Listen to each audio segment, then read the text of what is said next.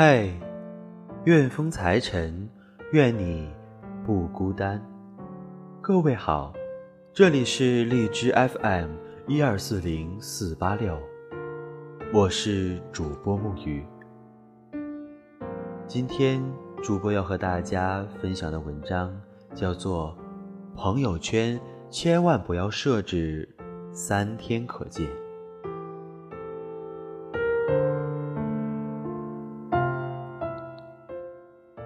现在有些情侣真的是很迷哦，谈个恋爱总能搞点事情，吃着碗里看着锅里的，大有人在。我也好想写一些甜腻腻的故事，但是好像很多人找我倾诉，说的尽是一些伤心事，一箩筐的倒给我。可能是已经见到太多真人真事的情感问题了，都不知道该怎么去定义“渣男”二字。好像都各有各的道理似的，谈了恋爱也在朋友圈秀了恩爱。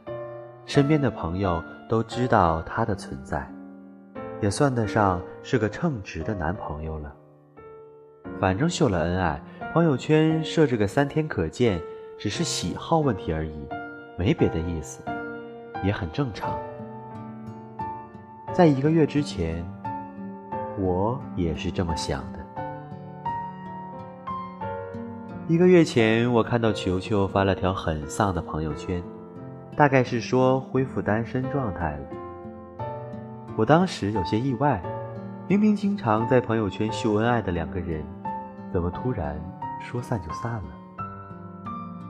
我手滑，不小心赞了一下，然后他就开始私聊我，吐槽大熊有多渣。大概因为我是连接他和大熊的桥梁，他不敢直接对他说的话，都一箩筐倒给我。他口中的大熊是她男朋友，也是我高中好友。两人认识也是因为我，现在要结束了，也非要带上我。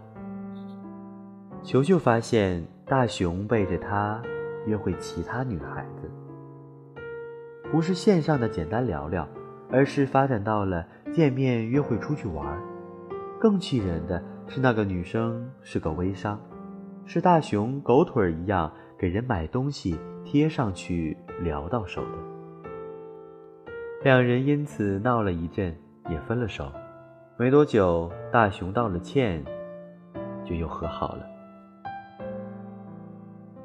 和好之后，球球就没有找我聊过了，估计是觉得难为情。之前还和我讲了那么多大熊的坏话，现在他又愿意当个瞎子。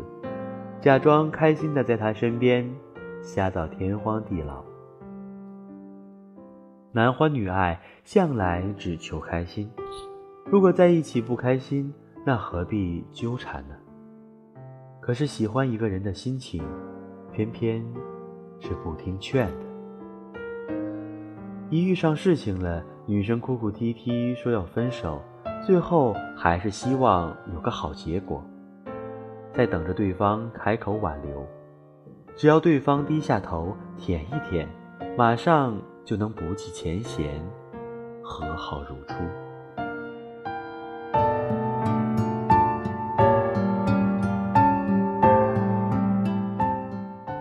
后来我也没多问他们两个人的近况，是前两天回了家，大熊来找我，刚好聊到之前分手的事情，我才意识到。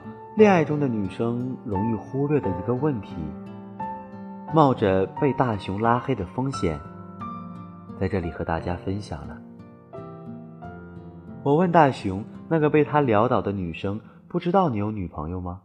明明经常在朋友圈秀恩爱。”他说：“加他之后就设置了朋友圈三天可见了，之前秀的恩爱也都看不见了。”其实只是无聊的时候，在朋友圈看到他的照片和名片，觉得长得挺好看的，加了他无聊的时候随便聊聊，没想到他挺有趣的，就约出来玩了。大熊坦白道：“我以为是大雄在恋爱几年之后对女友厌倦了，喜欢上了那个女生，但没想到的是，大雄从来没有想过要和女朋友分手，只是因为在见不到女朋友的时候排遣一下寂寞而已，也没有做什么越界的事情。可是那个女生却完全不知情，被拉黑了，还以为是自己哪里做错了。明明是对方聊了自己，明明准备开始一段感情了，怎么就没有下文了？难道是自己哪里做的不好，或者哪里有误会了？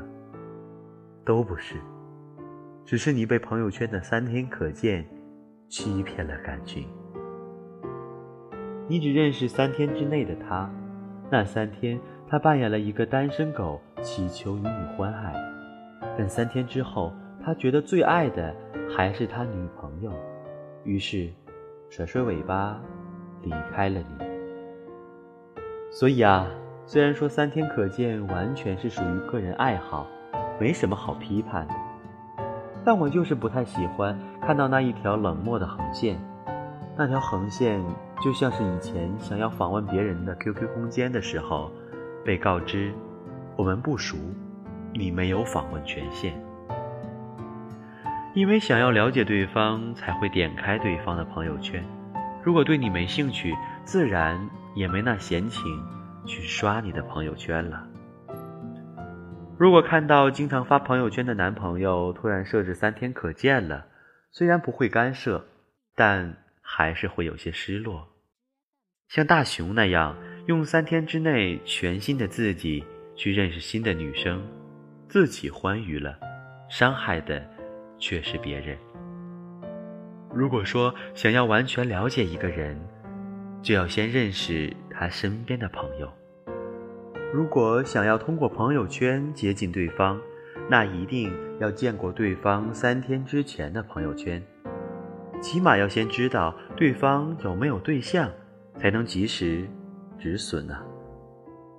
不想被骗，尤其是不想被喜欢的人骗。想认识你，但不是三天之内的你。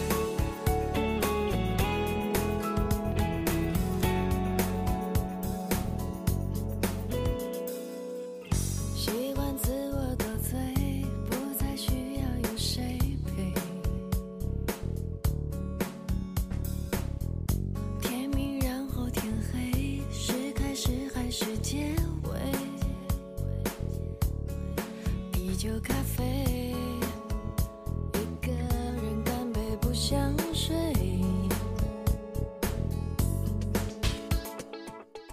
喜欢找个靠背，替代消失的依偎。忘记，然后学会面对从前，说 sorry，有种感觉。